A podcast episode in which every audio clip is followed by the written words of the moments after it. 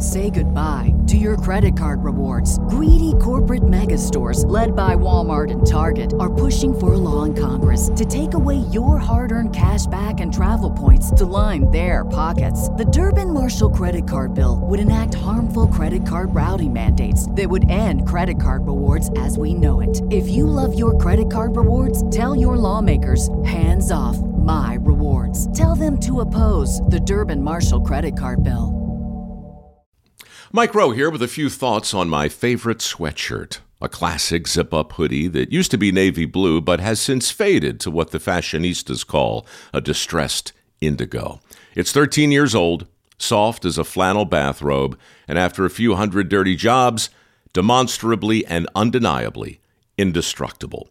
This is the kind of sweatshirt girlfriends like to permanently borrow, but I've held on to this one because I got it from American Giant.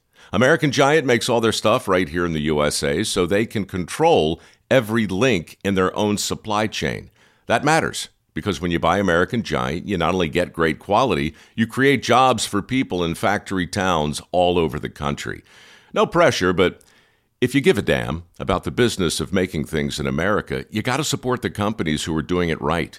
Go to american-giant.com slash Mike to get 20% off your first order. That's american-giant.com slash Mike.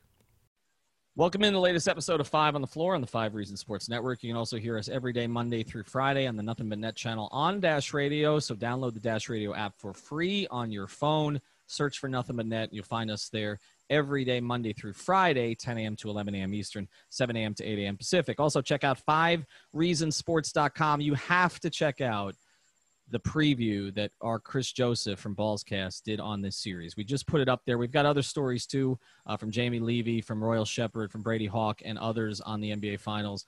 But this thing from Chris Joseph is a monstrosity, and it is it's beautiful. It's just if you're a Heat fan, you have to check it out. Just save about 30 minutes to read through all of it. Also, check out our YouTube channel as we speak. Uh, there's a Marlins stream going on in game one. We've got streams going on there all day long, including some videos, which we're going to play towards the end of this episode. Before we get to our sponsor, I want to tell you a little bit about what this episode is going to be about. The first part of this is going to be a stream that I did. Uh, again, this is Ethan Skolnick, along with Craig, Greg Sylvander and Alex Toledo. We did this on Tuesday night uh, the three of us got together and did this on our YouTube channel. So that's going to be on here. Then I spoke to our Alphonse Sidney coming back from San Francisco. Uh, he and I did something on Wednesday morning where Alf gives his eye test and a pick. And then we've got some uh, audio with the Zoom calls that are already on our YouTube channel. But if you haven't heard them, from Jimmy Butler, Bam Adebayo, and LeBron James. So this is a long episode, but we figure this will take you up into the game we also want to tell you about a great sponsor of this episode and many others in the network, and that's the Gonzalez and Tybor Law Firm. You can find them at bankruptcyisgoodforyou.com. A recent report showed that over 45% of people use their stimulus checks to repay debt. This is money that could have and should have gone to cover living expenses. Even before the pandemic, household debt in this country, especially credit card debt, was going up and it was hurting families and small businesses. And if you watched that debate last night, nobody's coming to help you. So it might be a good idea to reach out to Gonzalez and Tybor. You know, nobody likes to consider bankruptcy as an option for dealing with your debt, but bankruptcy is one of the few laws that exists to actually help consumers. So before you make another debt payment you can't afford, or you do something drastic like empty out your 401k or borrow money from friends and family, why don't you talk to a professional about your options? Contact Gonzalez and Tybor, bankruptcyisgoodforyou.com. The phone number is 954 378 8184. 954 378 8184. Consultations always free and can be done by telephone or video conference. So if you have any issues with debt, don't hesitate. 954 378 8184. Bankruptcy is good for you.com. And now, stream, eye test, Zoom calls. Big episode leading up to the NBA Finals. One, two, three, four, five. On the floor. Welcome to Five on the Floor, a daily show on the Miami Heat and the NBA featuring Ethan Skolnick with Alphonse Sidney, Alex Toledo, and Greg Sylvander. Part of the Five Reasons Sports Network. All right, welcome into the latest episode of Floor is Yours. pre NBA Finals edition. We didn't think we'd be doing one of these this year. Um, although, if you think the Heat are going to win this series, go to mybookie.ag and use the promo code five on the floor. Five point underdogs in game one. Ethan Skolnick here. I've got Alex Toledo. I've got Greg Sylvander. Thanks for following all this stuff on the Five on the Floor podcast feed. Two new episodes up today. One with George Sedano on the narratives of this NBA Finals, starting with something we're going to talk about a lot here, which is LeBron, Spoelstra, Riley, and then I, I, don't know what Alice is doing, and then uh, the, the the other one that's up right now is Nekias Duncan. Uh, Alex and I went through the top ten players in this series.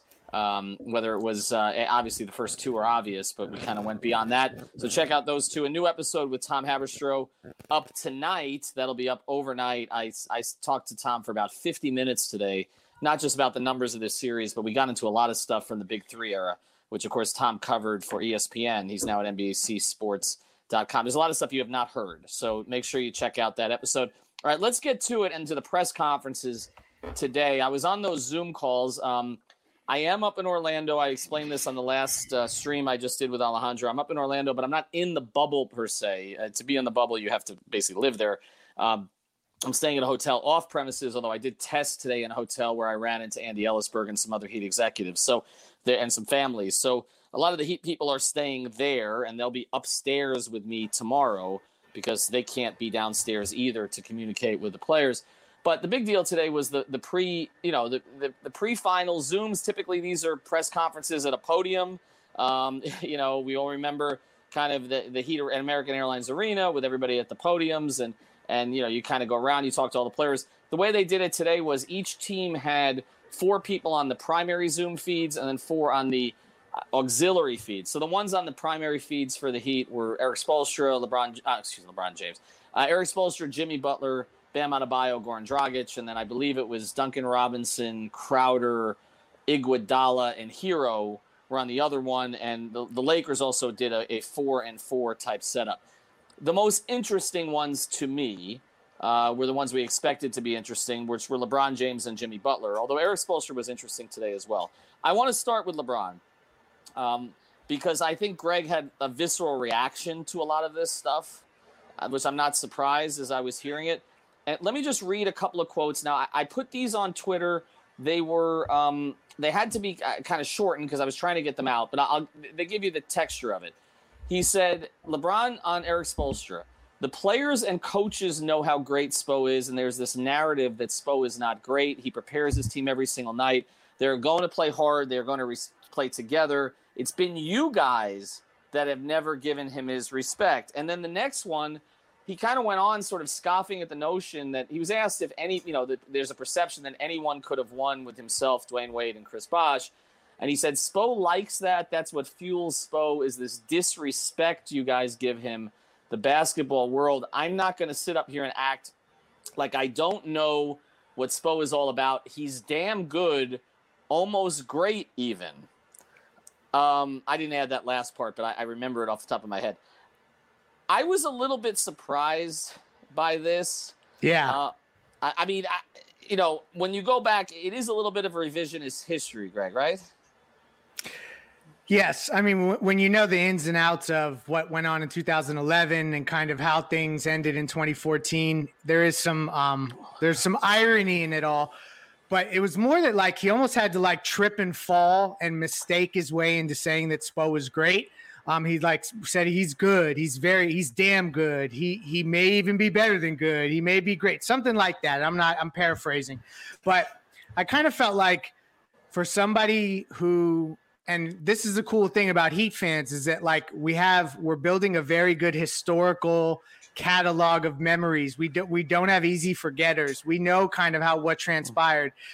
Um, in that moment, like just give the man his due. Like he's in the finals again.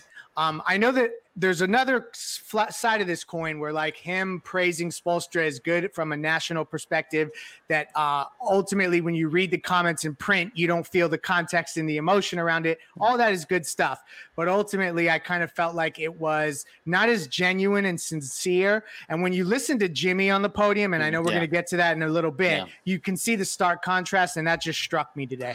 Yeah, it did. And and Alex, uh, here's the other thing. Uh, you know, this all started with a lot of questions about the Heat, right? Because I, I feel like the way that the national narrative has been set up here is that this is basically Heat LeBron against Lakers LeBron. It's not. It's not. Lakers LeBron against the current Heat. It, that, that's the narrative that's been. And the, the, the second and third narratives are LeBron against AD as who's the real star of the Lakers, and the third narrative is LeBron against Ma- Michael Jordan in history. That's it. Those are the three narratives. The, the Heat do not exist. The current Heat do not exist. It's those three narratives. But he was asked yet. about the Heat. I, but but right not yet. But I I you know and, and look, we talked a lot about the 2011 Mavericks and that series. Uh, Tom Haberstroh and I did on our pod, and I, I invite you guys to listen to that because you know one of the reasons that he thinks Going up uh, tomorrow morning. it's going up tomorrow morning, and one of the reasons he thinks that the Heat are going to win this series in seven is because there are a lot of parallels uh, to that particular series. But Alex, this first A lot of zone, huh? A lot of zone between Uh, those two teams. a lot of zone. LeBron on the Heat today. He was asked about the the thing. He came prepared with an answer on this one. He said, "What what sticks out to you about the current Heat?" He said two things: how hard they play, and he went on about that. And he said, and it also would be the way they move without the ball. They share the ball. Everyone is live out there on the floor. I want. We'll cycle back to the Spoelstra Riley stuff in a second. But what struck me there is that's the way you would describe the 2011 Mavericks, and it's the way you would describe the 2014 Spurs. Yep. true. I mean, there's Right? just so many parallels, man. There's a lot of parallels between this series, I think, in theory, and that 2011 finals, man. And now we're on the other side of it. Like, honestly, the fact that we're at the end of the decade, 10 years later, and it's just like, it, it really is kind of full circle that we're here now, right? And we're rooting against LeBron and Anthony Davis, you know, the two main superstars. And I think there's just, there, there, there's a lot of parallels, man. Like, you look at that Lakers team, they have holes that you can poke at, right? And they have a lot of strength too. Like they play so big and they're, they're going to out rebound the hell out of you. They're going to kill the Heat on putbacks and they're going to have to try to minimize that. But they're also a team that turns you over. The Heat had a problem with that throughout the, throughout the regular season. and Have gotten that's something that we haven't even really talked about that much on here, but they got a lot better in the playoffs, and that was part of mm-hmm. the execution stuff. You know, you file that under that, but. Uh, they got a lot better at minimizing the turnovers, uh, among other things that they got better at, specifically on defense. And I think the Lakers are a, a team that can kind of bring some of those weaknesses back out if you're if you're not careful enough. And I do think the Heat are going to play it like you know they they know that the margin for error going to be so slim. We saw that quote from I believe it was Jimmy Butler who said, you know, we know who we're playing. We know that we have to play them perfect, and we we're capable of doing it. So I know that they realize, you know, they're going to have to stick to that game plan and really not let up at all, or else it, it's going to be death by a thousand putbacks and rebounds. You really have to win the style battle versus the Lakers because other than LeBron and Anthony Davis, the team hmm. is it's Yeah, kind of weak, they're man. top heavy. They're top heavy. It, this is like basketball karmic action eh, eh, Mm. for Heat for Heat fans because we've built the top heavy superstar teams and, and gone to the finals runs with those kind of groups and kind of uh, dismissed the connected groups, the the, Mm, the you know versatile, and now we're on the other side of it. So um, I. There, there, this is going to sound weird and prisoner of the moment of me. There's a part of this I have to admit that sounds a- that feels a little bit more pure, a little bit more sincere and genuine. Um, I don't know where you didn't shortcut the shortcut to Well, get here, so that that kind you of know stuff. what? Um, I didn't consider it before, um, but today I am. we didn't have to go through a bunch of years of you know being the one seed and missing out and kind of getting eliminated earlier like the Dallas Mavericks did before they eventually won in 2011 it was Mhm. just this one year you know you get Jimmy boom they're the five seed and they're in the finals like this is so much better this is the Right. purest of pure like this is culture as pure as it gets culture mainlined But but you're right and though. they don't have a third star man No, but that's the difference. They don't have a Bosh. But th- Definitely not Kuzma. th- th- this is why we've done so much stuff on two different things here going into the finals. We've focused on narrative and we've focused on strategy because, in a sense, those two things have come together. Because the narrative stuff about LeBron and what happened in 2011 and always being on the superstar side and playing against the connected team fits with the strategy of this particular series. And you're right, it has come full circle. I want to read some more LeBron quotes here, and then we'll we'll focus on them. And then I do want to spend the last ten minutes here on Jimmy. Uh, LeBron thinking back, I mean, they pushed him on Miami today, like this, and he knew it was coming. He and I will tell you, I said this on the episode I just did with Alejandro. You know, the one thing LeBron would talk to me about anything when I was up there that year in Cleveland. He did not want to talk about Miami. I, I had him alone for a one-on-one, twenty questions on his the, on the eve of his thirtieth birthday, and I was told you can ask him anything. He doesn't want to talk about Riley in Miami. And you know, I mean, do we talk about it on the side? Yes, but he did not want to go public with any of that stuff. The one thing I do remember. Did you see how he responded well, today I'm, when I'm, asked about I'm Pat Riley? To it. Come on, I'm getting to it. But the the but the other thing I said was uh, I, I always remember that because when I walked away from that particular interview, he looked at me. He goes, "How's Dwyane?" And I said, "He's fine." He says, "I miss him," and it was just like, and I, that's when I knew Kyrie was not Dwyane. But let me get to some of the LeBron comments. Yes, we will get to Riley, Alex, because that's where this is circling. LeBron thinking back to four years in Miami. Um, he did not here's here's my take from these quotes, and then we'll get to the quotes. He respects quote unquote heat culture, but it was clear from his comments today that he resents the idea that he didn't fit in heat culture. And I'm gonna read you some of these quotes.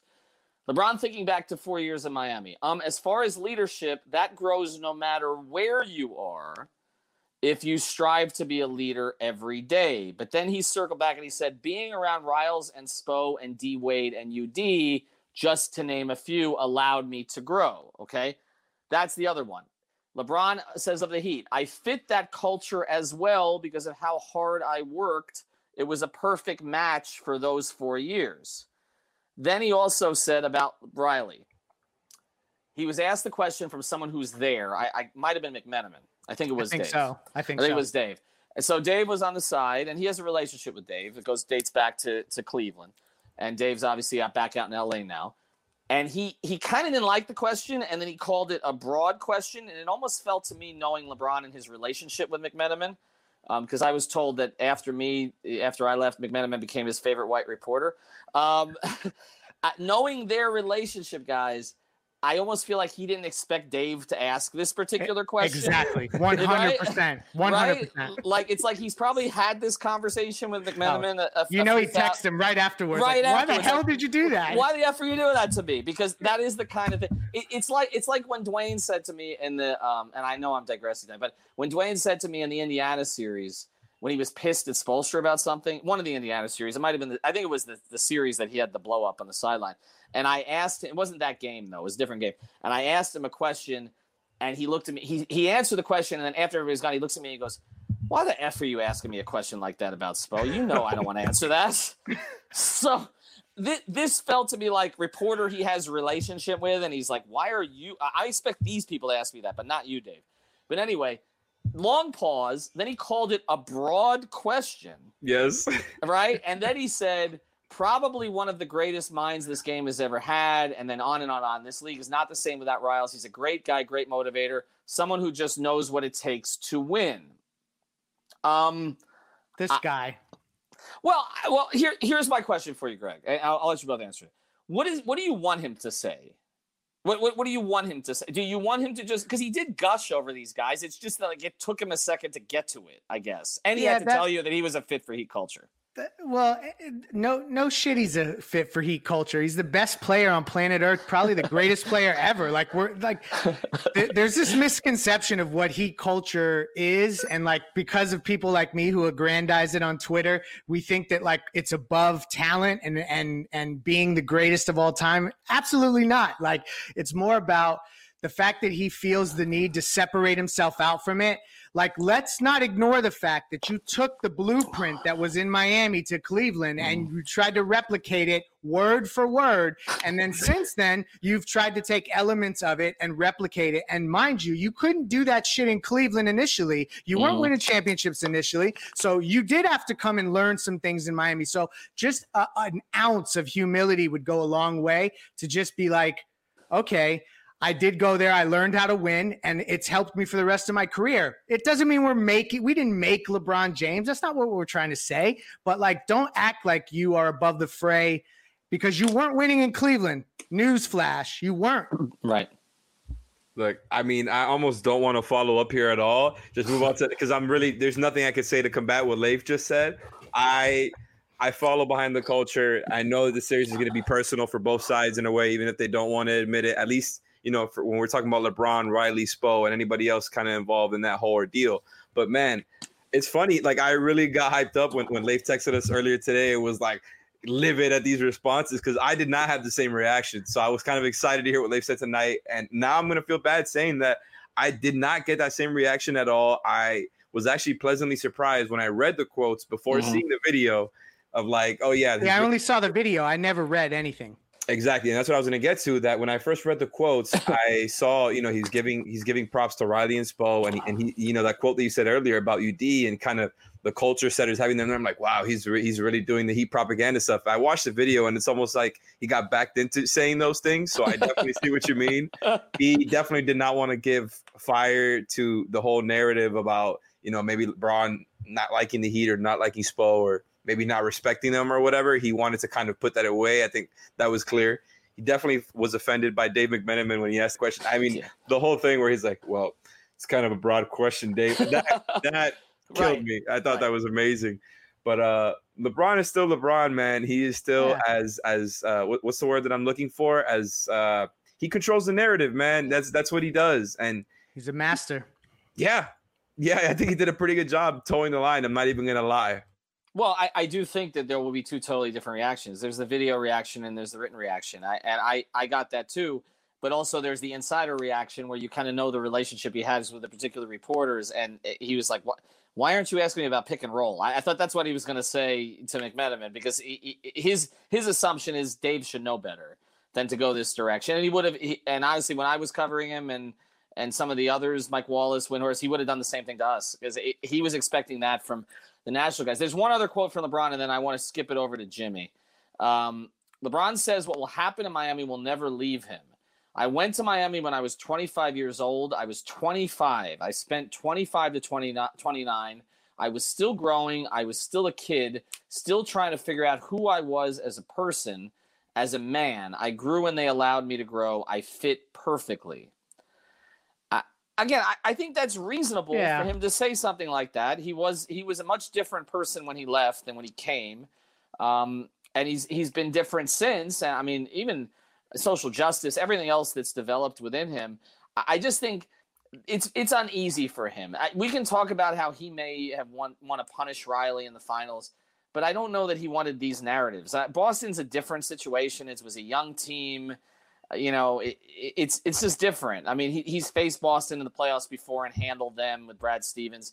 He's never really wanted to deal with the Miami thing. He no, just he, he, he just hasn't. Right. And so, and again, the contrast with Jimmy, you know, he wasn't really asked about Jimmy or Bam or anybody today. I was trying to get in a question on Bam actually with him. He wasn't asked. But let's let's switch gears here to Jimmy because, like you mentioned, that was the contrast that stuck out to me today, and and why Jimmy has endeared himself to Heat fans so much because he says everything they always wanted LeBron to say. It's it's like you know, and and and the other thing is, it doesn't sound forced with Jimmy because he's so raw about everything that you just believe him. Like he's not a calculated speaker. He's, he's constantly like, offering that up himself too. Like he's yeah. not. He's absolutely not forced into backed into a you know a, a heat propaganda response like that. Like he fully believes in this stuff, man, and the, the whole team does. It's clear. Like it's not propaganda whatsoever. That's just what they believe. Like every time they speak, they're talking about it for a mm-hmm. reason. Mm-hmm. Like you think they get what they're given talking points by PR? No, like they're no, living no, they and breathing the shit. He, he, he PR. So I'm trying to adjust so they hear. He PR doesn't even doesn't even give him a hard time about anything anymore because it's no. just, they they know what they're gonna get. Um, here was him on Pat Riley. Addition by subtraction, you might say. Well, that was Hassan. Uh, oh, but, come on, uh, but, but, subtlety. Uh, uh, Butler on, on on on Pat Riley. He was asked kind of if he was what he was told Pat Riley was. He says every aspect of it, everything that I've heard from D Wade and just around the league is everything I wanted to be a part of. He's the individual that everyone outside and inside of basketball said that he was. He's about winning and winning now. And then he added, totally unprompted, we are all very thankful for the Godfather. I mean, could you, Pat, Pat like, Pat like, uh, would have retired at that moment if LeBron ever said that. That's it. I've got LeBron yeah. to call me the. I mean, would he ever? Could you ever imagine LeBron calling Pat the Godfather? No, I. That's funny because even Dwyane didn't necessarily lean in that hard. You know what I mean? Like, there's only a few guys, Zo and uh, now Jimmy, UD to some extent. Um, so you're right about that. And I, I guess this is like, um, and I hate that it circles back to LeBron, but it, it's a thing where I just to clarify, like I root for LeBron now in in most circumstances, but when you see Jimmy talk the way that he talks, and your talk about being endeared to the fan base so quickly, it's because of what he's embraced. There's there's even when he is brash and he's being um, unapologetically like "f y'all," we're gonna do this. That there there there. I can't even articulate it right. There's a certain degree of humility in it, and um, it's like it's very much a a situation where he recognizes that it had to be a perfect marriage for it to work to get to the finals. To do this is not a one man show. It's not it's a team thing. And i think just having that recognition kind of uh, deeply seated in everything he says it shows and it and he conveys it so well. So and then when you see everyone else you know from goran to bam to everyone else kind of back that up as well you know it's genuine. And um and that's what's been different about this run. It's not ESPN index. It's mm. not any of that. It is like kind of Jimmy following um, kind of what the organization has put in place, but taking it to another level because he has the talent, the skill, and the charisma. So it's like it's a beautiful marriage.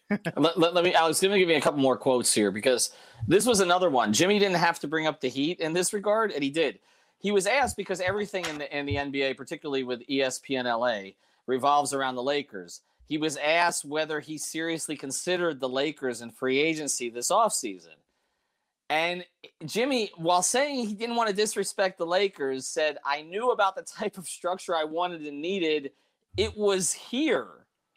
Okay. Like, again, Jimmy thumbed his nose. I mean, so did Kawhi, actually. But Jimmy thumbed his nose at the Lakers this offseason, also. I mean, like, can you blame him?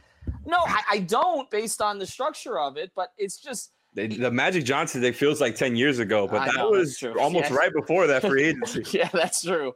That is that is true. Uh, by the Shit, way, I wrote an uh, article after that happened, four or five reasons sports talking about, well, what if yeah. Bron wants to come back?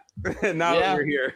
Yeah, no, that's true. And, and Magic now is uh, tweeting his inanities on Twitter. That's that's basically what he left to. By the way, um, my my phone may go because my mentions are blowing up because one of the things Goran Dragic said today was I asked him if he felt like a bridge between Bosh and Wade and this team, and he gave great praise to them. And Chris Bosh just decided to retweet it, so I guess he's he agrees, which was I guess one step closer to us getting Bosh back on the pod.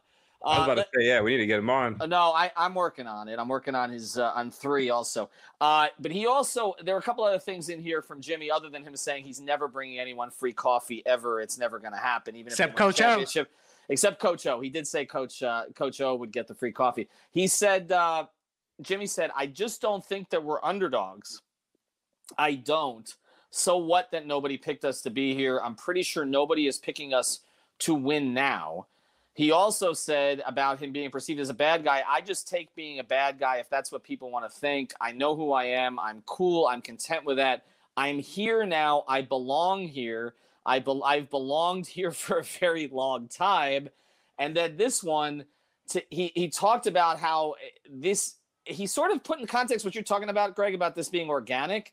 He said, Together, this group is how we want to win it. We talk about how much joy it brings us to play with one another. Um, they are, uh, he may not say they're not underdogs, but they are, he's kind of portraying them as the little defiant team that could, right? Like Americans should love this team. Like they should. Like it, it shouldn't just be about LeBron, but it's going to be just about LeBron.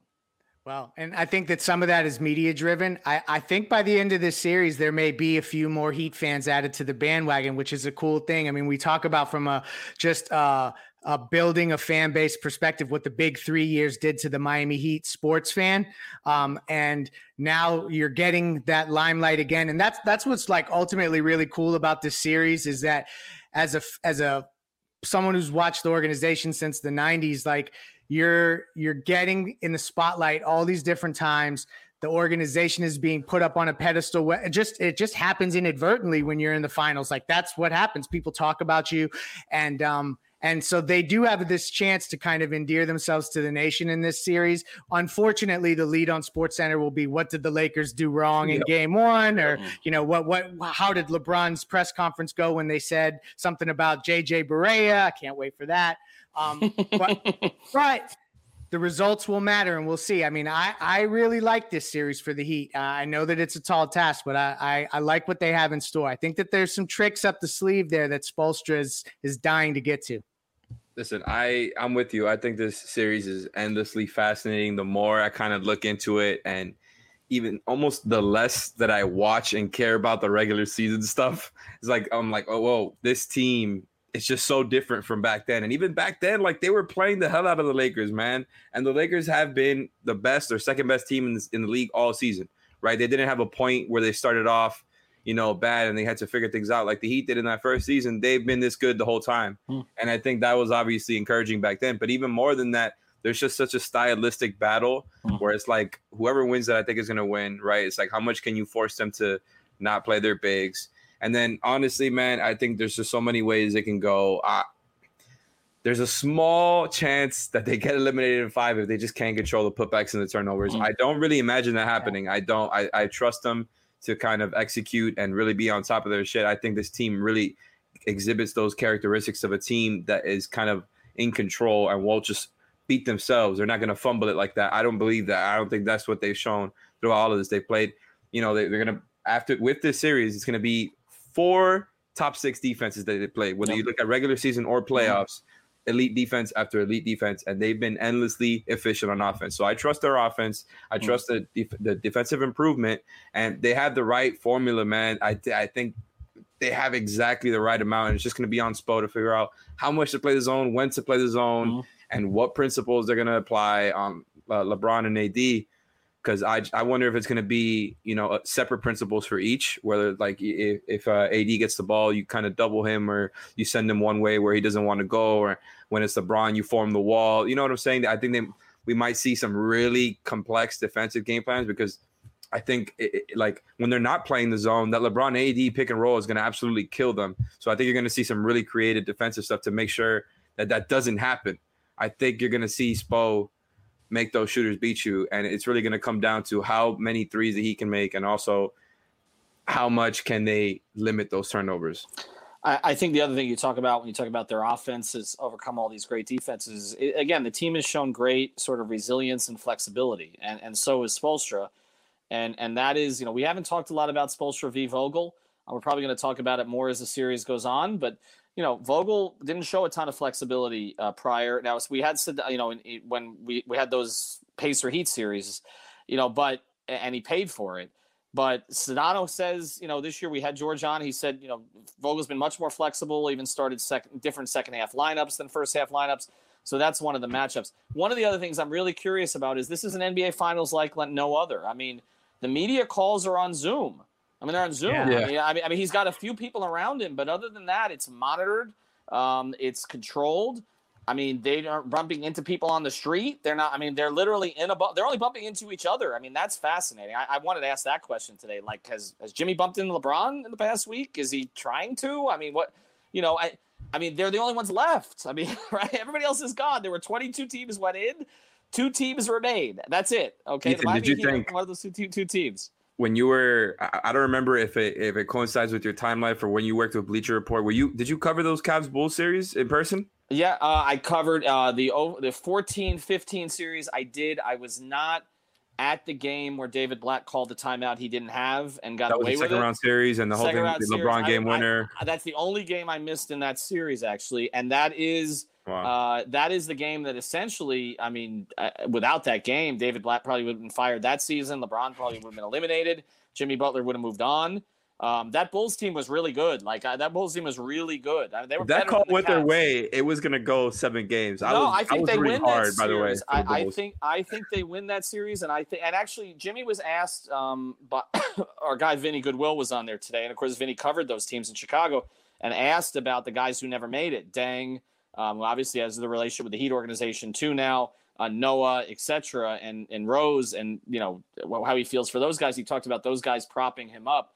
It's so funny listening to Jimmy today if you just listen to him in these press conferences, and then someone tells you he has a bad reputation, Yeah. like they, they, it just does, it just doesn't, Say like if you just- didn't know the history and the whole reputation and narratives just- behind it, it- you wouldn't think that. It just doesn't make any sense. I mean, LeBron seemed like kind of the off-putting one a little bit, and I'm a LeBron, you know, stan, as people know, but like Jimmy came off real, and I think it's uncomfortable for LeBron in this contrast with Jimmy, because everything with LeBron is kind of it's a little bit scripted and all the rest of this, and Jimmy, there's no script, and and I think that's the place to close here. Is we're at 30 minutes. That is one of the things that makes the Heat so dangerous in this series. They're unscripted. This whole season was unscripted. LeBron goes to the Lakers, it's scripted. Maybe it didn't work out the first year, but eventually they're going to get a superstar for him to play with, and they're going to try to win championships. Okay. This this Heat thing is totally unscripted. Pat Riley didn't script this this year. Erik Spoelstra didn't script this this year. True. This has just happened, and that makes it so dangerous in this series. It just it, it makes them so dangerous because I don't think they know how to play him. And by the way, this is the way to close. Scrolling across my screen, I just got a DM from Chris Bosh saying that he's forwarding it to his people, and Oh, uh, man. he'll get on with us this week. Big news. That's, that's a good way to close. Always tag on Twitter, guys. Tag. These guys turn off notifications unless they're tagged, even if they follow you. Okay, Turn on notifications for Twitter and YouTube, by the way. You'll get notifications when we go live. We've got almost 500 people watching right now. And Wow. yeah, thanks for tuning in. Yep. Thanks for tuning in. We'll be back tomorrow. We're doing the live streams. Alf will be back in the mix tomorrow. He's been in San Francisco. He's going to host the live. That's probably why they tuned in. They thought it was going to be Alf. It's me. Yeah. Uh, sorry, I've been on a lot today. I'm also going to be, uh, and again, I'll be at the arena tomorrow. So we're going to try to do some live stuff from the arena, post game pods. Check out the Sedano pod, check out the Nekias pod, and check out the Haberstroh pod. And who knows, Thursday, check out a Bosh pod. Talk to you soon. Thanks for joining us for the first part of our expanded edition of Five on the Floor prior to game one of the NBA Finals. Of course, check out the other episodes that we did with Tom Haberstroh, also with Nekias Duncan, and with George Sedano. Those are all on our podcast feeds, uh, whether you're Android or you're Apple. Also, check out the great sponsors of the Five Reasons Sports Network. All of them are local, including our friend Luis Peters over at State Farm. This is an agency representing the number one auto and home insurer in the entire United States. More than 60 years of combined experience in the insurance industry. These are local agents that understand South Florida's unique market. Access 24 7 at luispeters.com. That's L U I S. Peters.com, or you can walk in at 7750 Southwest 117th Avenue, Suite 207 in Miami, or call in at 305 275 5585. 305 275 5585. Personalized service tailored to every customer. No cookie cutter solutions in insurance. Uh, Mr. Peters and his crew will take care of you for whatever it is you need in insurance. So, again, it's luispeters.com, 305 275 5585. And now, the next part of our episode. I, I wouldn't say I sat down. We might, might have both been standing up, but I spoke to Alphonse Sidney after he got back from San Francisco. He's going to deliver an eye test. Welcome back on Five on the Floor on the Five Reasons Sports Network every day on the Nothing But Net channel, 10 a.m. to 11 a.m. Eastern, 7 a.m. to 8 a.m. Pacific, and of course that you can get by downloading the Dash Radio app. All right, we've been everybody's been waiting for this because he's uh, he hasn't been AWOL, but he's actually Alf Fonsinni actually has a job, unlike me. And so he actually had to attend to that job this week. Um, it's unfortunate that they actually expected him to work during a week of such importance. Just honestly, just selfish on their part. I, I'm totally with you um, that they would send you send you out. Where were you? San Francisco. San Francisco and Seattle. Okay. Well, at least it's two great cities. All right, I'll, I'll give you that. Yeah. All right, so was in San Francisco and Seattle. Uh, we're not going to waste a lot of time on narrative stuff today because we've done so much of that, and obviously, uh, I'm kind of talked out about it. And you know, I, I know that Alf uh, really wants to get to the nuts and bolts of this series. So here is the latest eye test. Tired of PER, EFG, QBR, PDQ, and QVC? Wait, what? Well, ditch the calculators and spreadsheets and check out the only stat that truly matters. It's time for Alf's eye test. All right, back here with Alphonse Sidney. I'm going to set you up for this one. To you, what is the single biggest key? Just eliminate everything else. What is the single biggest key to the Heat winning this thing? The the, the key to me is going to be uh, the other guys, right? And we talk about the other guys a lot. The Heat have some really good other guys, so I kind of don't even like to call them the other guys, but that's kind of what they are. The guys outside of Jimmy and Bam. Um, I think they're both those guys are just going to have their hands full, right? They're going to be schemed against. Um, they're going to try to take out Adebayo out of the um, out of the game with size. Um, you know, they have capable defenders that'll that'll that'll that can not shut Jimmy down, but make his life hard the way that this team is going to beat the Lakers is by the Tyler Herros, the Duncan Robinsons, the Goran Dragic's, the Jae Crowders, the Andre Iguodala's. Um, I mean, good minutes from guys like Solomon Hill, Kelly Olynyk. Uh, who knows if Kendrick Nunn gets some burn? I doubt he does. But Derrick Jones Jr. in spots with his length, length, making things hard for the other team. That's where the the the series is going to be won. It's going to be won in the margins. It's going to be can the Heat spread the floor enough and and you know hit that sweet spot of 39 40% on their threes um, because we know that the lakers aren't a great three-point shooting team so it's that's where it's going to have to come from it's going to have to come from the at the bottom but you know the lower the lower part of the roster and I, i'm interested to see because i don't see the lakers as a very deep team does Spo tighten the rotation like he did against the Celtics, who weren't a deep team either? or does he go to some more of these guys that I just talked about? So I think that's the interesting part. I think Jimmy and Bam are going to do what they do. Um, I'd love to see a crazy breakout performance from Bam like we saw in the Eastern Conference Finals.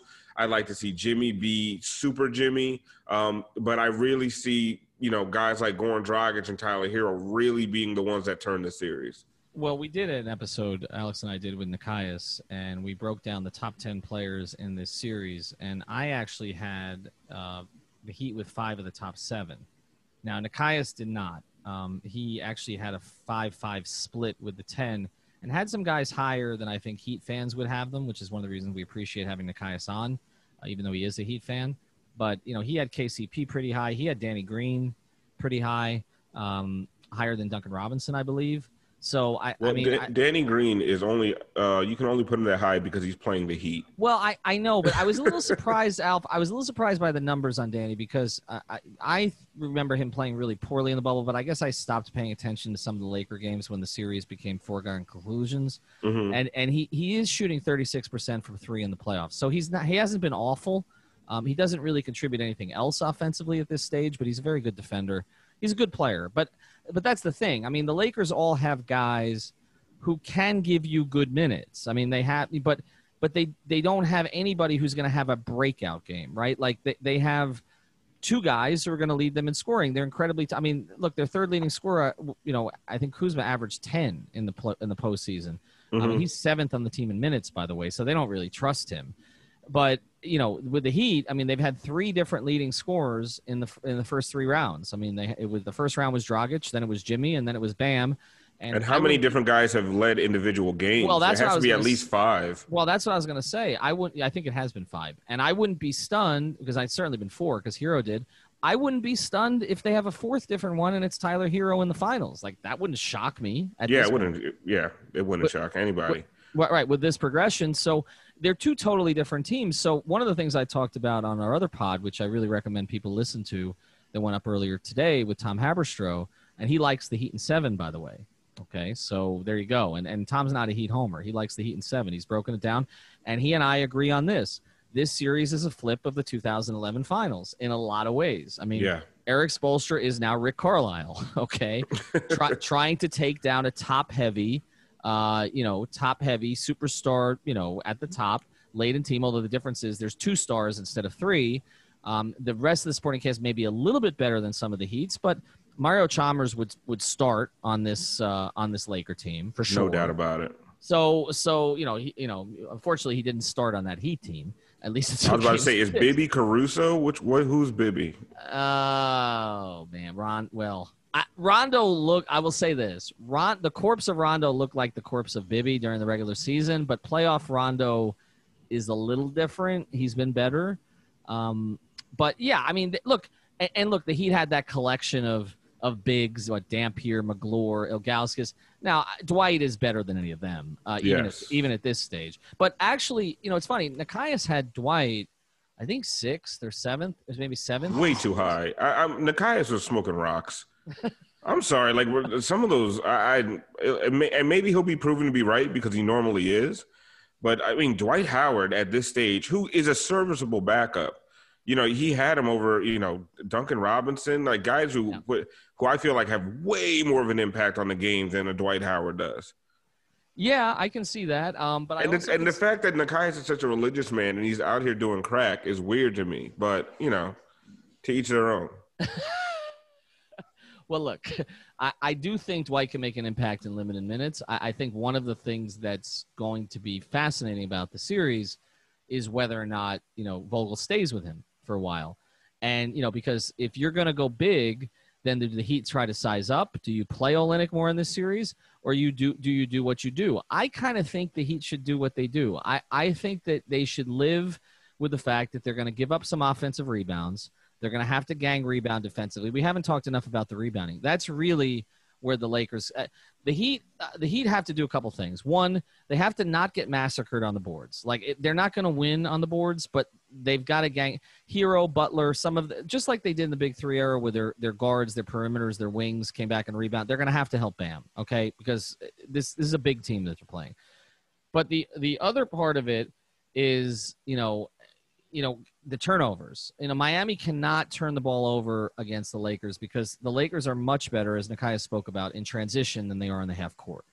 And so you you can't give them and and look, Miami against Milwaukee did a pretty good job about that in most games, but not in all games. And to me, this is similar. You cannot be into the 17s, 18s, 20s in turnovers. No, you got to give it. It's like 10 to 13 is where 10 you to 13 spot is where you really want to be. Right. And they did a good job in the Boston series, right? They, there was yes. so many games where Boston had like you'd see Boston has 19 turnovers, the Heat have eight.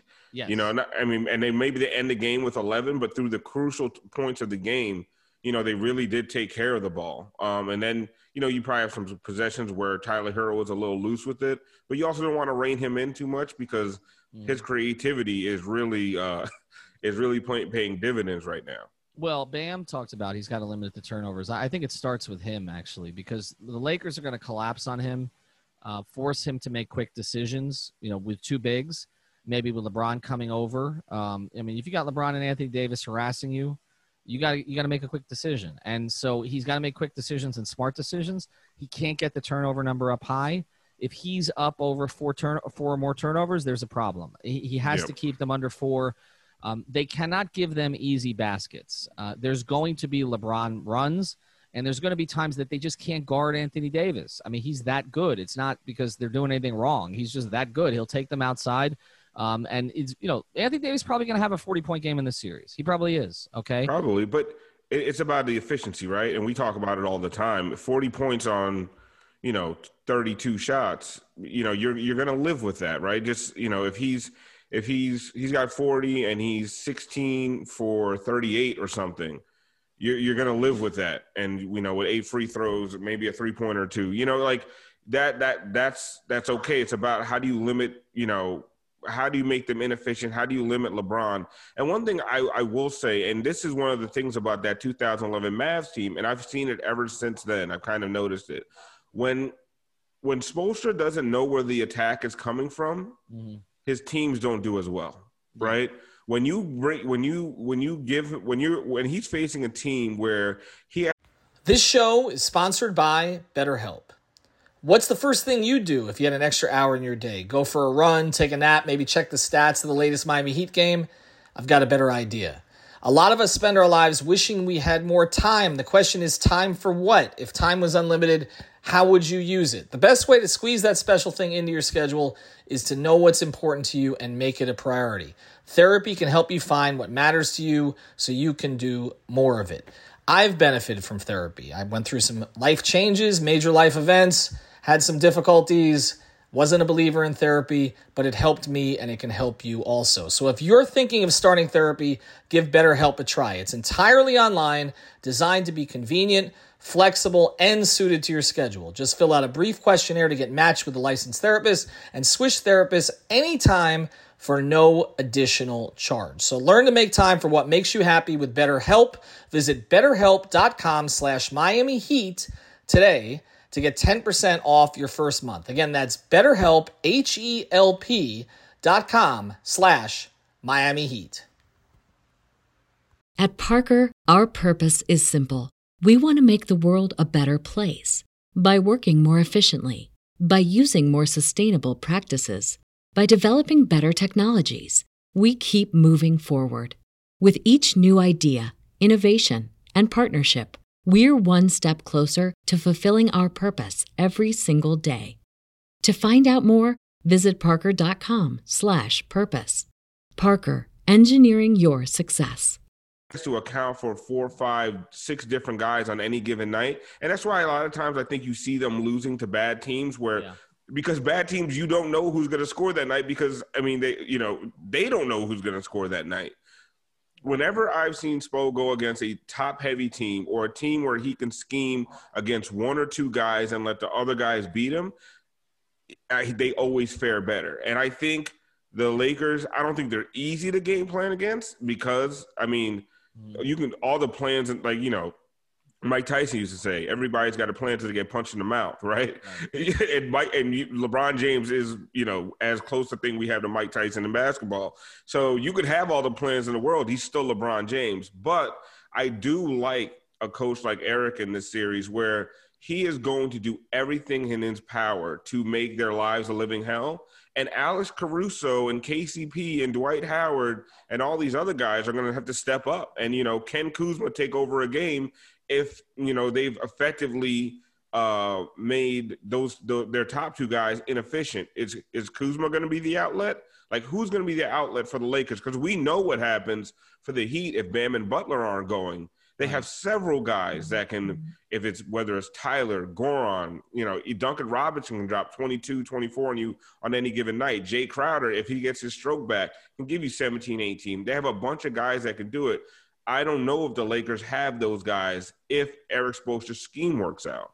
Yeah, no doubt. And you, we make the 2011 comparison.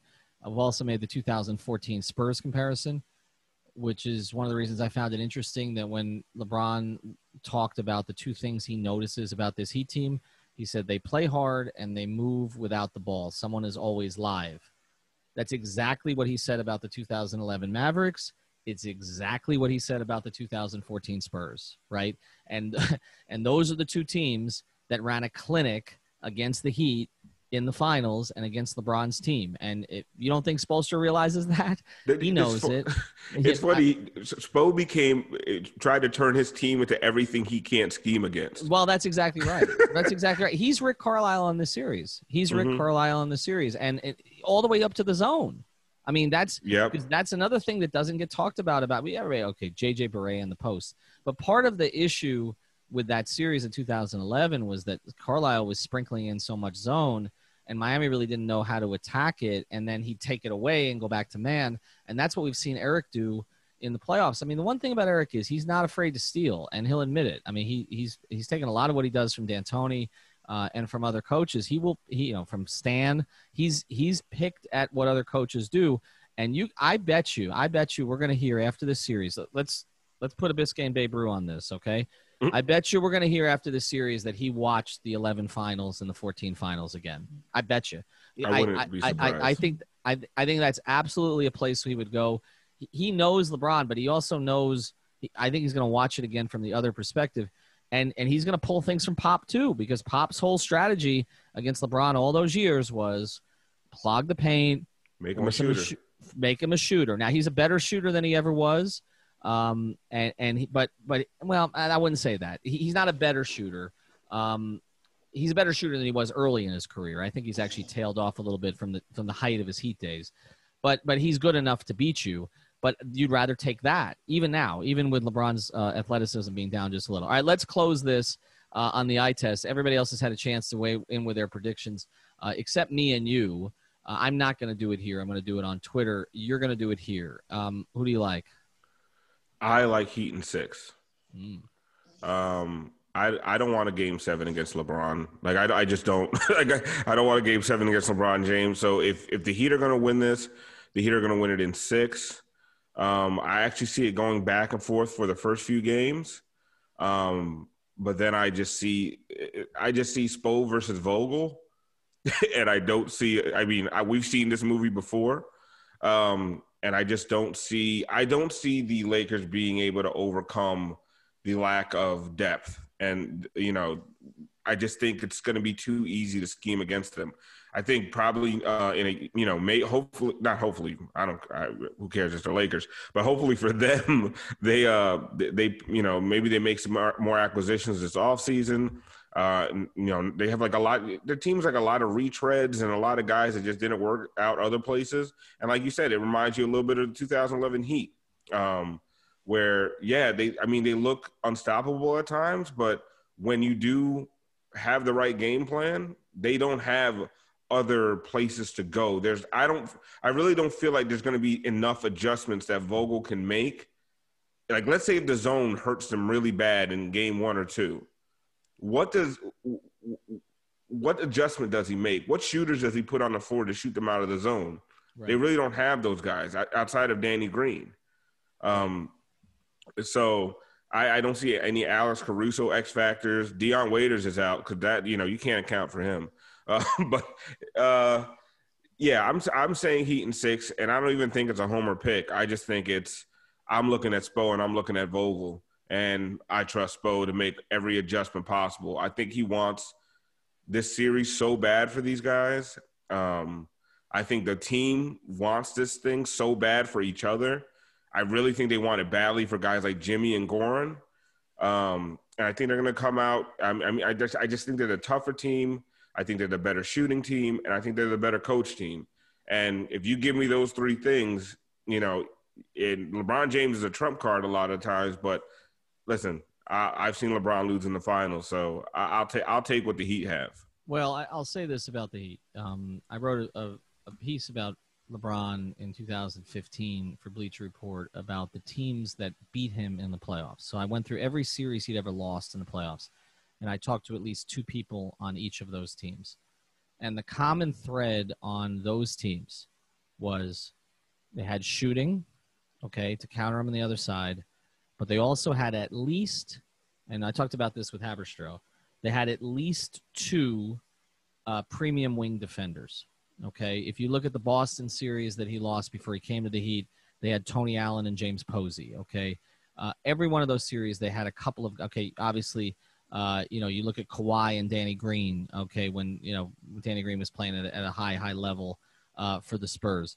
All of these series that he's lost have been, and then obviously look, Draymond, Klay Thompson, you know, and and that group uh, with Golden State. The Heat have, and Iguodala, by the way, uh, the Heat have four or five guys they can throw at him, and that's why I'm struggling so much with this series because my head is telling me LeBron is just telling me he's on a mission in this series. He's been getting stronger as the as the bubble's gone on. He wants this one badly. He has an elite player next to him. He'll elevate the play of enough of those guys that they they they can win this series. Obviously, my heart's telling me Heat. Okay, because I, just not because I'm a Heat fan, but because I just like this group. Okay, um, and I believe in what they're doing.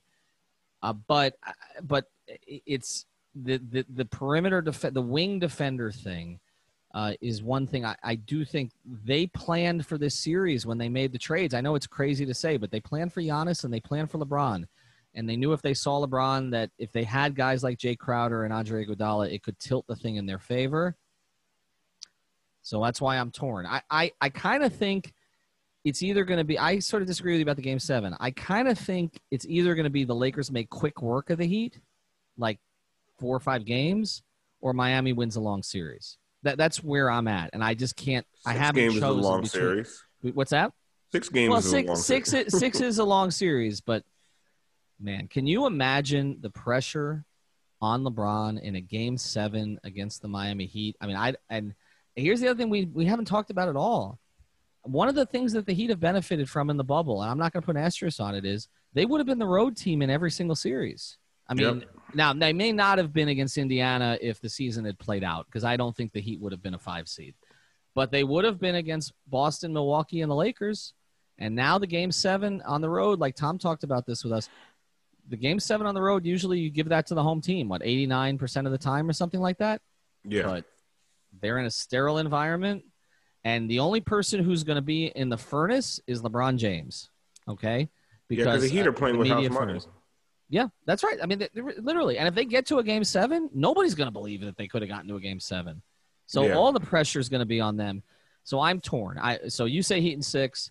I'll make my pick later today, but I think, or I'll just pass on this one entirely. I'm not sure. Uh, no, you anyway- don't be a coward. Uh, Have the guts. Have the have the guts. Where's Leif? Where's yeah, I know. Well, we've had plenty of Leif this week. Alf nine five four. You can follow him. Uh, he'll be hosting the live streams uh, after every game. I will be pop maybe popping on there, but I'll be hosting uh, the post game pods, and obviously we'll have uh, in be in between game pods as well. Talk soon. I want to introduce you to another of the great new sponsors of the Five Reasons Sports Network, and it is a sponsor that would be important in any time if you want to have a beautiful workspace, but it's especially important now when you need a safe one as well, and that's safecubbies.com, which offers modular office solutions designed to elevate your open office into a modern and safe environment at any budget. You can personalize your workspace with options like whiteboards, magnetic panels, acrylic sheets, and graphic branding. Most of the surfaces are non porous for easy cleaning and can be removed or replaced within minutes. Now, this is for workplaces. They've got a bunch of different options on their professional series, but also they've got private room solutions, dividers, and sneeze guards, and they have a classroom series as well. So, if you're involved with a school, this is definitely something your school should check out. Of course, if we have school in the fall. And that's the point here. We are entering a new normal period with COVID 19. SafeCubbies.com, which is locally owned, is the place that you want to go. The phone number is 754 216 1071. Again, that's 754 216 1071 or safecubbies.com. Jimmy, you're um, I don't want to say your mo because it does vary from game to game, but you- you're very big on getting your teammates involved early. Even some games like pointing to the corner telling Duncan go there and expect the ball and all those things. Do you expect that to be the way you're going to start the finals as well, or do you have to look to get you have to kind of go out of character and look to get yours a little bit too and get yourself get yourself going a little? Uh, I don't know. You know, we'll we'll see as the game goes, but I think uh, there's there's a lot of nerves for a lot of people, including myself. This is the first time being here, so I just want to make sure that everybody's comfortable. Um, and we've been playing a certain way this entire year. I'm not getting away from that. I think that's winning basketball for us. Me making sure that everybody's involved. I think that's uh, part of my role on this team. So we'll take it as the as the game goes, and then we'll we'll figure it out. But I mean, I'm sure before the game, um, UD, Dre, Spo, uh, they'll definitely tell me uh, what to look for and how to start. I guess. Next question, David Aldrich. Jimmy, um, wondering if the year you've spent down there getting to know uh, Riles and, and what he's about matches what you may have thought about him before you got there. Yep. Every uh, aspect of it, everything that I've heard, obviously from from D Wade, and just around the league, it's everything that I wanted to be a part of. He's the individual outside of basketball that everybody's said that he uh, that he was, and um, definitely about winning and winning now. He's definitely about that. So um, he's been a huge part in our success of, of putting this team together, expecting greatness out of each and every one of us, and putting us in a position to be great. So uh, without him, without him putting this thing together, I wouldn't be up here. Um, we wouldn't have this great group of guys that we have. So we are all very thankful for the Godfather. Next question, Tom D'Angelo. Jimmy, uh, when you entered the league, LeBron was 26. Uh, How how much is is he much of a different player now at 35? And and how how impressive is it that he's been able to play at this level at 35? Uh, he's still at the top of his game at 35, at 26, at 21. Um, he's still dominating. Um, and I mean, you've had to go through him at 26, 35, probably at 49. Um, but he's shown why he is the player that he is, why he's had the career and the legacy that he's continually building. Um, and it's not going to be an easy task these next couple of games. But, uh, if anybody's up for that task, the Miami Heat are. In person here, Dave. Jimmy, uh, obviously your decision to go to Miami seems to be paying off um, splendidly so far. But last summer, there were a handful of teams with the cap space to be able to accommodate a player of your ilk. And I wanted to know if there was any consideration on your part about seeing what the Lakers had to offer, uh, going down that road at all.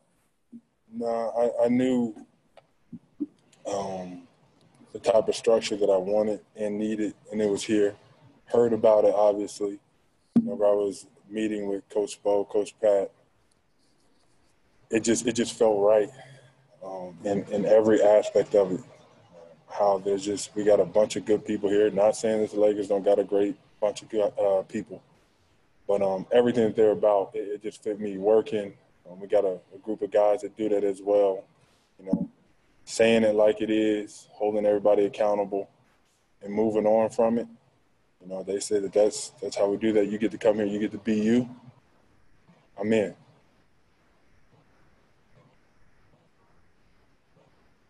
Next question is Vincent Goodwill. Jimmy, I know your time in Chicago didn't end the way that you liked, but how much time have you spent thinking about some of your old teammates, the Luol Dengs, the Taj Gibsons, the Joakim Noahs, the guys who haven't made it to this level? Have you spent any time of reflection thinking about that early part of your journey? Uh, I mean, uh, I'm grateful for that part of my journey and for those guys. Um, they showed me the way to being a pro. They showed me um, what hard work will get you and how uh, you just can never give up. Um, I talk to a lot of those guys still, and I, I, let them know how thankful that I am because I don't think that I'd be here without them. Them letting me know that you have to stay ready, your time's coming, and that you belong here. They were constantly telling me how I could play in this league for a very long time. So looking back on it, I guess I could say um, a part of the reason I'm here is because of those guys. Malika in the center. Jimmy, you said the other day that you don't like to be thought of as underdogs because you're a group of NBA players, but you did have 60 to 1 odds to to be here. What is the identity that you you do like to think of yourselves as if it isn't underdogs? Uh, a really good team. That's it. A really good team. Uh, not gonna say that uh, we're any better than anybody else, but I just don't think that we're underdogs. I don't so what that nobody picked us to be here. Um, that's okay. Um, pretty sure nobody's picking us to win either. That's okay. Um, but we understand that. We embrace that because at the end of the day, we truly don't care. We're just to go out here and compete, play together like we always have, and um, see where we end up. But at the end of the day, we're to do this our way, the Miami Heat way, and um, that way's worked for us all year long. Next question, Greg Logan. Uh, Jimmy, I'd like to ask you to go a little deeper on what you said earlier about going to Miami because you like the structure there, because you were with a very talented team in Philadelphia and it didn't click. What is it about this organization or this structure that fit you so well and that allowed you to make the impact that you did? Um, I think, I, like I said, I just get to to be me here. Um, I get to call it how I see it. Nobody takes it personally. You have to worry about anybody trying to control me. Um, as it was said, uh, people was trying to do over there. Um, but I have no hard feelings towards any of those players, uh, anybody in that organization. I'm glad to be where I am. As you can tell, it's worked out. And, and, and that's where I leave it. Um, I knew what we could do here um, we added some key pieces in the middle of the year, and um, we are where we are. So I don't really look back at it too much. I got to stay focused in on um, the right now and with the group that I have. To Gary on your left before we go back to Rob on Zoom. Hey, Jimmy, for your career, you've just been yourself and you've ruffled some feathers and that type of thing. Was there ever a point in your career you thought, am I doing this right? Or was it just, like you said, just finding the right place that would welcome you? Um, right by who? Like everybody gonna have their own opinion. Nobody's in the locker room. Nobody's at the practices. it's all he said, she said to a point. Um, so nobody really knows what's really going on. I don't explain anything detail for detail. Um, so I just take being a bad guy. I like it that way. So like, it doesn't bother me. It's not like I'm reading everything that's on the internet. Um, I know who I am. I'm cool. I'm content with that. Um, and that's what I leave it at. You know, I'm here now and I belong here. I belonged here for a very long time. Um, so that, that that's where I'm at. Here, me being ruffling feathers, whatever you want to call it, it's okay here. Next question, Christos Saltis. Hello, Jimmy. You talk about uh, the heat wave. So, which uh, what will gonna be the key factors of the whole series for you? And also, if you win the championship, you will you bring uh, free coffee from your coffee shop to your teammates? I'm not giving nobody free coffee ever. It's just it's not gonna happen. Not except for Coach O. Coach O, he gets free coffee.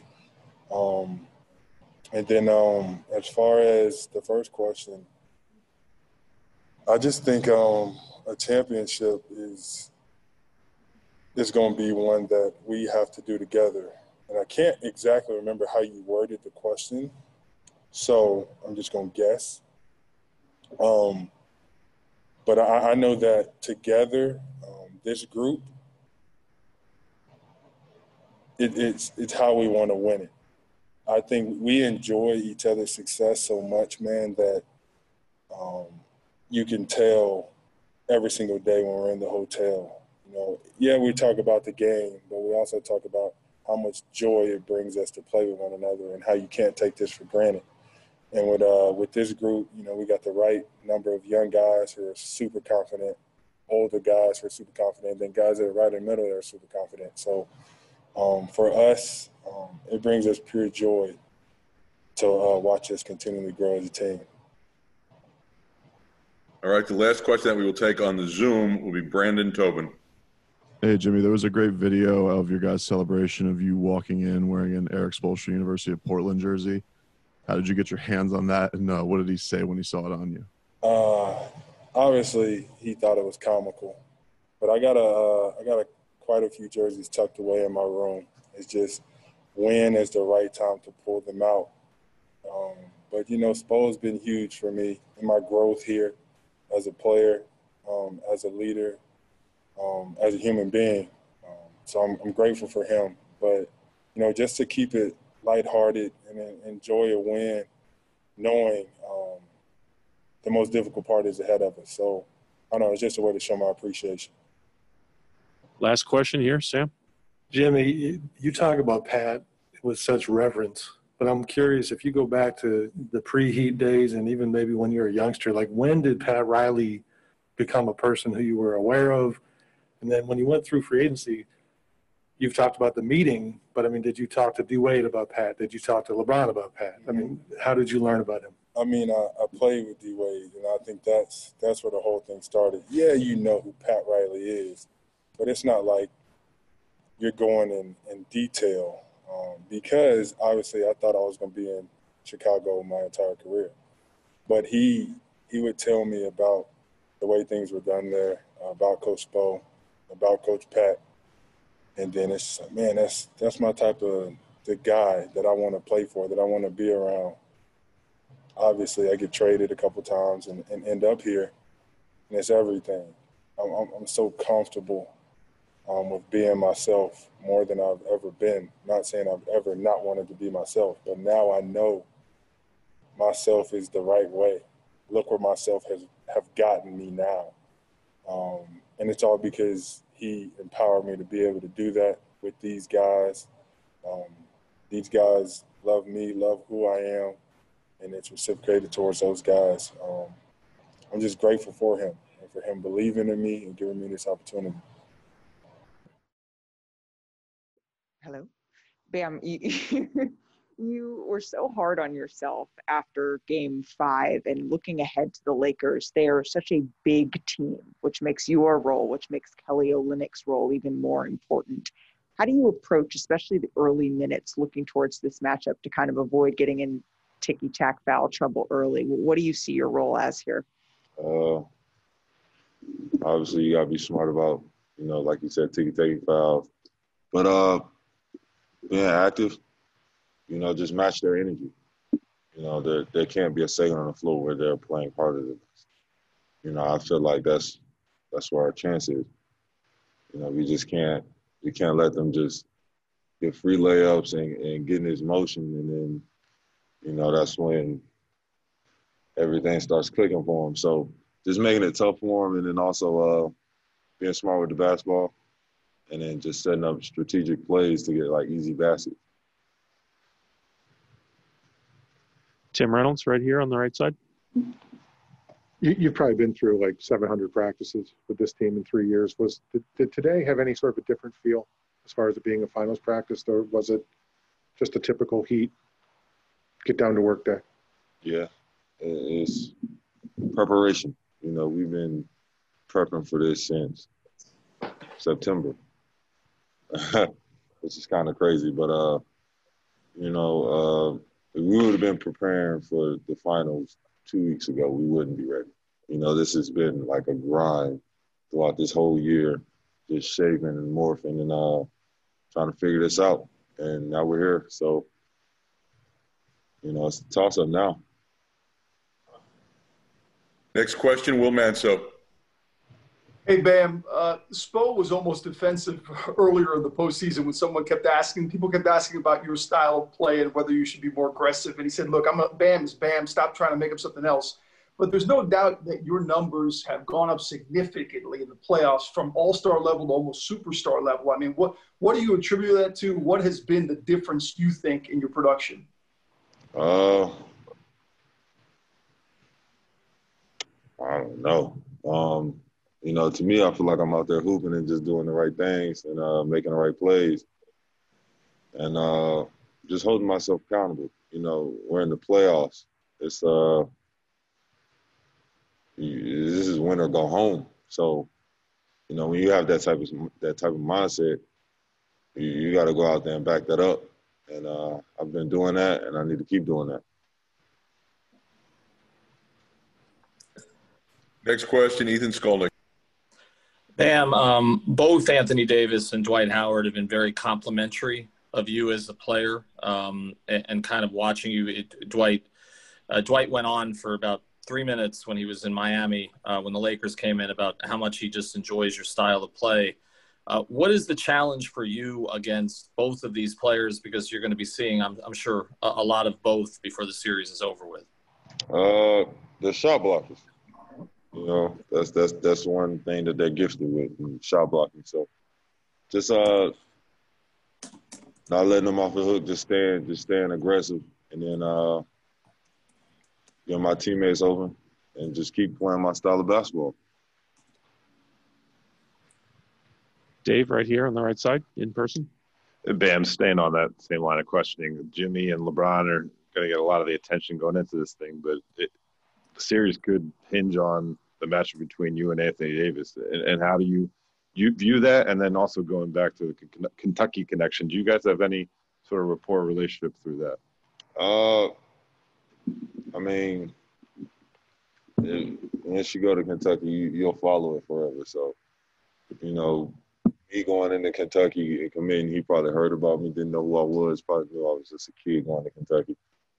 But uh, you know, you never know. These series are gonna be fun, man. Like you said, it might be me and AD, it might be LeBron and Jimmy. So at the end of the day, we just gonna go out there and just play like we've been playing throughout these series and put together uh, 48 minutes of Miami Heat basketball, or even longer if we have to. In person, Dan over here. Um, you've been wearing the Kobe fives throughout the, these playoffs. You wore them in the in the, the last game. I know. Um, it, his death this year. How did it affect you? And when you wear those shoes, do you spend any time kind of thinking about what he's meant to you or the game? Uh, well, obviously you you you you know what he means to the game because you've seen everybody when they heard about it. Nobody wanted to believe that. I it still doesn't feel real to this day, but uh, you see the effect that he had on the world And uh, me growing up, I was a Kobe fan, Kobe fanatic, and uh, just getting, just being able to just wear his shoes, and uh, you know, it's my favorite shoe to play in. So I've been playing in them uh, th- th- this whole playoff run, so can't stop now. All right, our last question for Bam is from Kyle Tucker, The Athletic. Bam, what, uh, I'm curious, what's one specific thing from your time at Kentucky that you think most prepared you to have this kind of success this early on this big of a stage in the NBA? Uh, in Kentucky, when when you play against rival schools, it, it's kind of like their their Super Bowl. So whoever we play away or at home, they're gonna give us our best game because they want to beat us so bad. So you can't be scared to be in those moments that define you, define your team. You can't be scared to live live up for those moments.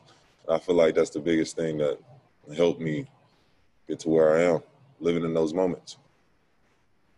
Hey, LeBron, uh, just studying the Heat and what you've seen from them in this postseason, what's at the top of the list? What stands out the most to you about the way that they're playing basketball?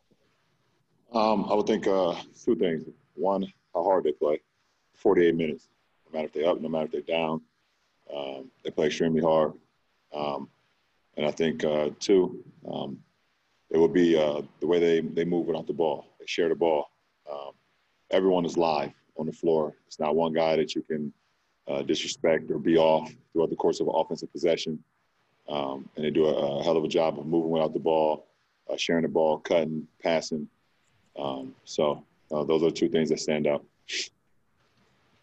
LeBron, you've described that time in Miami like it was going to college for you. Um, if you can think back to those four years, what were the most important lessons that you learned about yourself and about leadership in general? Um, I think as far as uh, leadership, um, you know, that, that grows um, no matter where you are every day. If you want to be a leader, if you strive to be a leader every day.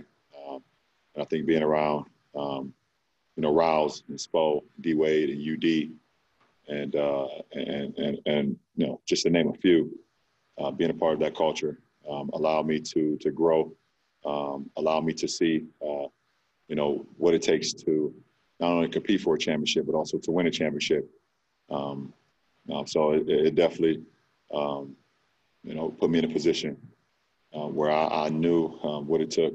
Um, I saw what it took, um, but also, you know, I, I, fit that culture as well because how hard I work. so it, it was uh, it was a perfect match uh, for those four years. Hey, LeBron, uh, it's Bill Oram. Would would it have any extra meaning to you to win a championship against uh, against Pat Riley and Erik Spoelstra, guys that have, have helped shape you and vice versa um, in those years together? Absolutely not.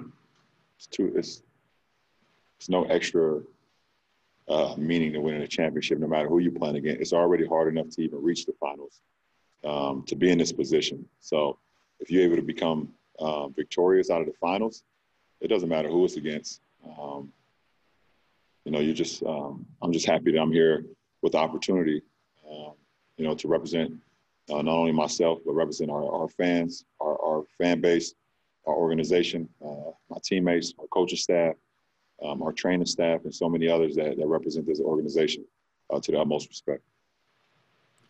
Awesome. Dave McMenamin? LeBron, six years after playing for Miami, how do you feel about Pat Riley? Such a broad question, Dave.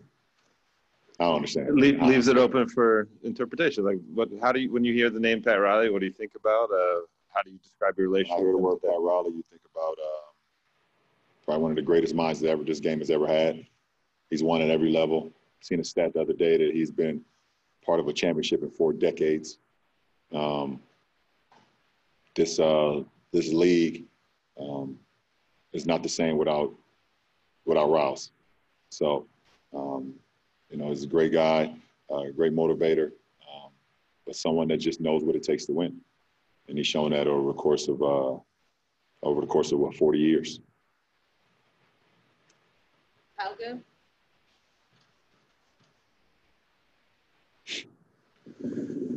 Um, LeBron, uh, you, you, talked about just sort of the, the difficulty of adapting to, to the bubble.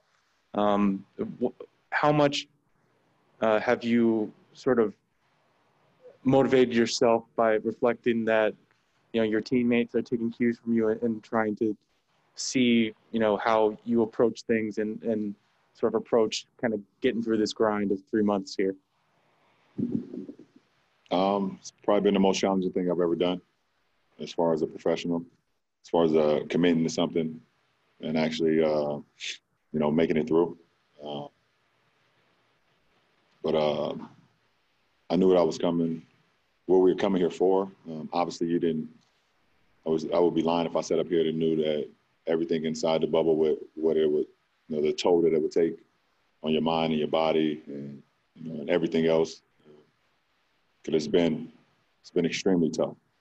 Um, but you know, I'm I'm here for one reason and one reason only, and that's to compete for a championship. And that was my mindset once I entered the bubble. Once I entered uh, the quarantine process, the first uh, two days, um, and then right from our first practice, my mindset was to, if I'm gonna be here, um, make the most of it um, and see what you can do and lock in on what the main thing is. And the main thing was for us to finish the season and, and compete for a championship. So that's just been my mindset. Um, you know, throughout these, I don't even know how many days it is. Whatever, how many days it is, it feels like five years. So it really doesn't matter. But uh, I've been as locked in as I've ever been in my career. Dan? I won't remind you how many days it is. Um, uh, back in March, um, the season comes to an end. Two players on your team test positive for this virus. Did, did you know, or when did you think getting to this point was even a possibility? And what was it like kind of mourning the fact that maybe it wouldn't happen? Um, I didn't know that this was a possibility until we actually got on the plane in LA to fly here to Orlando. Um, you know, we had seen some of the teams arrive before us. We had got here July 9th. We had seen some of the teams arrive a couple days before us. But until we landed here got off the plane, got on the bus, and actually pulled up um, to the hotel, that's when it become that's when it became a reality to me.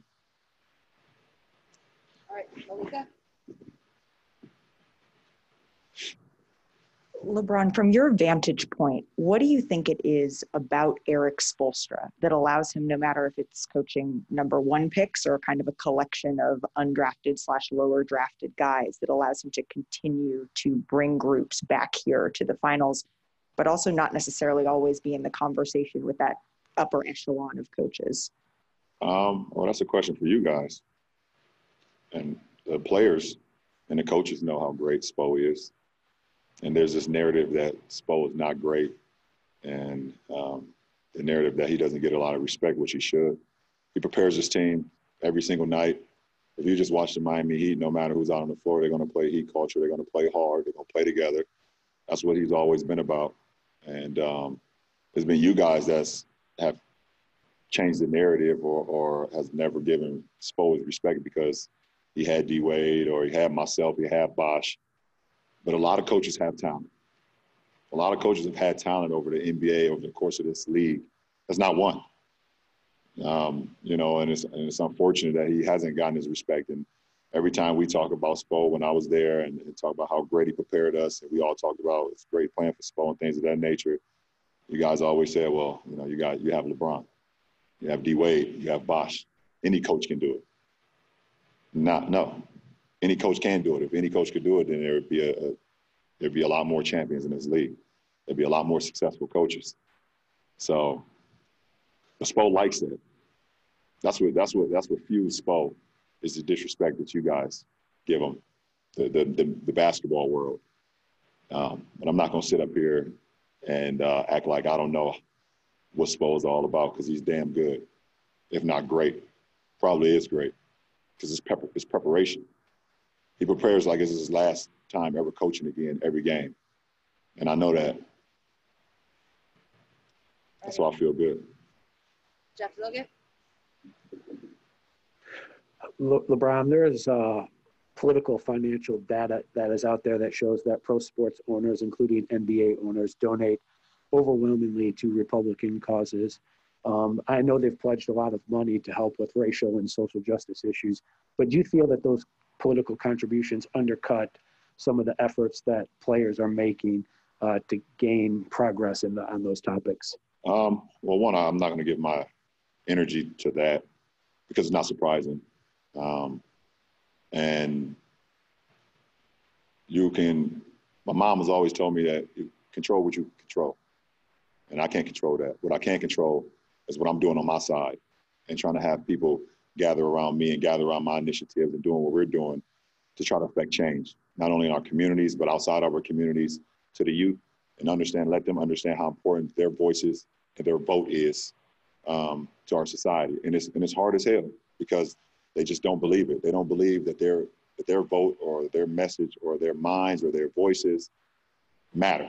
Um, but that's what my energy is on continuing to, to push the envelope in my community, continue to, you know, to let them know that they are the future. They are the reason why there will be change. But I can't give my energy to the other side because that would take away from from my people. And, and, and I can't do that. But control what you control. I can't control that. That is what it is, and it's not a surprise. Um, but I got work to do on the other side. So that's what my mission is about. Last few questions. Go, Chris. Bron, you mentioned you're as determined as ever. Right now, as locked in as ever as you ever been in a while. Usually during this postseason run, you black out from social media. You don't do it. But obviously, you couldn't do it this year. You're in a bubble, away from family, important election coming up. How has that adjustment been for you during this time to have, you know, access to social media? You know, could usually try to eliminate distractions, but you got it right there handy. Yeah, um, I think in this particular case, um, everything about this year is different. Everything about 2020 is different, and uh, to make the most of it, you have to be able to adjust. And um, I've adjusted in the sense of um, understanding that there's also a, a, a bigger uh, opportunity coming up as well in November. While I'm still, you know, keeping the main thing the main thing and the focus on, you know, leaving a legacy here and playing the game that I love to play and compete for a championship. But also um, letting my people know that I'm not um, I'm not jaded and I'm not too distracted where I cannot um, continue to um, give the resources, uh, put the people in place to um, help them go to the places where they don't believe they can even go. So that's just um, sometimes. I mean, sometimes you do things that even you personally don't even believe that you can do. But when you have a support system and you have a group around you that's just as motivated as you, you're able to you're able to tackle um, a few things at once. Okay, I think we'll take the last two. Yes, I will take the last two. Let's go with Brian. Hey, LeBron, I kind of wanted to ask you that similar question. So just to switch back to basketball now, since you answered it, um, you know, the last couple of times you were here, you were pretty outmanned by a team with four great players. Uh, as you come back now with the team you have around you, how do you feel going into this 10th finals now with the, you know, do you feel like talent wise, you know, you don't have to worry about that problem this time? Um, I never had a problem with any team I went to the finals. I've always been confident that we had the ability to win. And um, if you're going to a final saying that you're undermanned or you feel like you don't have enough, then then who are you? Um, you know, and it takes the game is won in between the four lines, not one on paper. Um, and at the end of the day, when I've lost in the finals, the better team won um, because they played well, they were more prepared, um, and they, they did what it needed to do to to win those four games. Uh, when I've won, um, the same thing.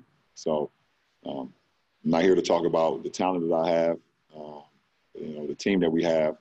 The game is won in between the four lines, um, 94 feet, and the team that is prepared, and the team that execute, the team that has, um, you know, not not careless. Um, you know, throughout 48 minutes, will give themselves a chance to win um, each and every game. So I'm confident going into uh, this finals as I've always been um, in my career. All right, last question, Joe Vardon. Hey, man.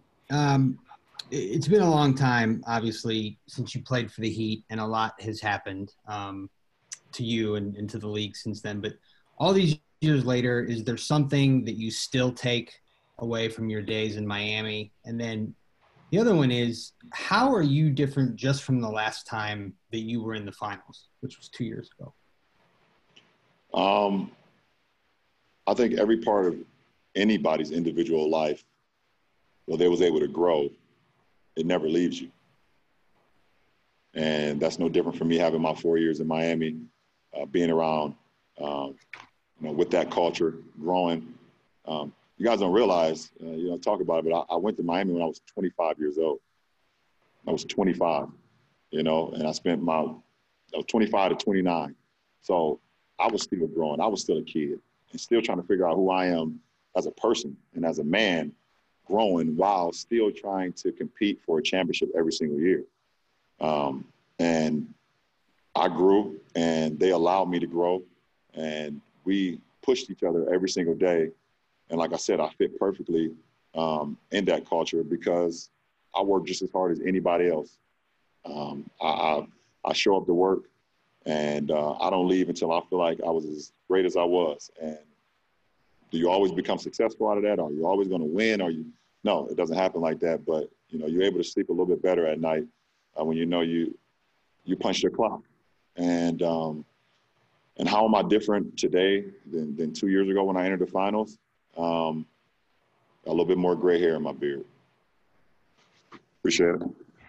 Thank you for listening to the Five on the Floor on the Five Regional Sports Network. One, two, three, four, five. On the floor.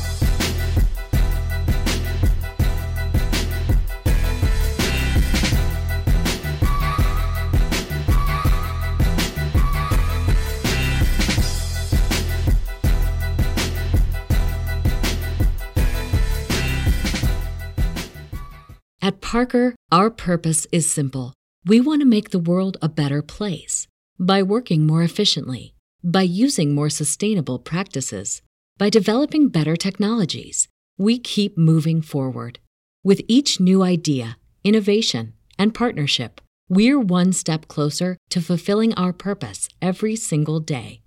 To find out more, visit parker.com/purpose. Parker, engineering your success.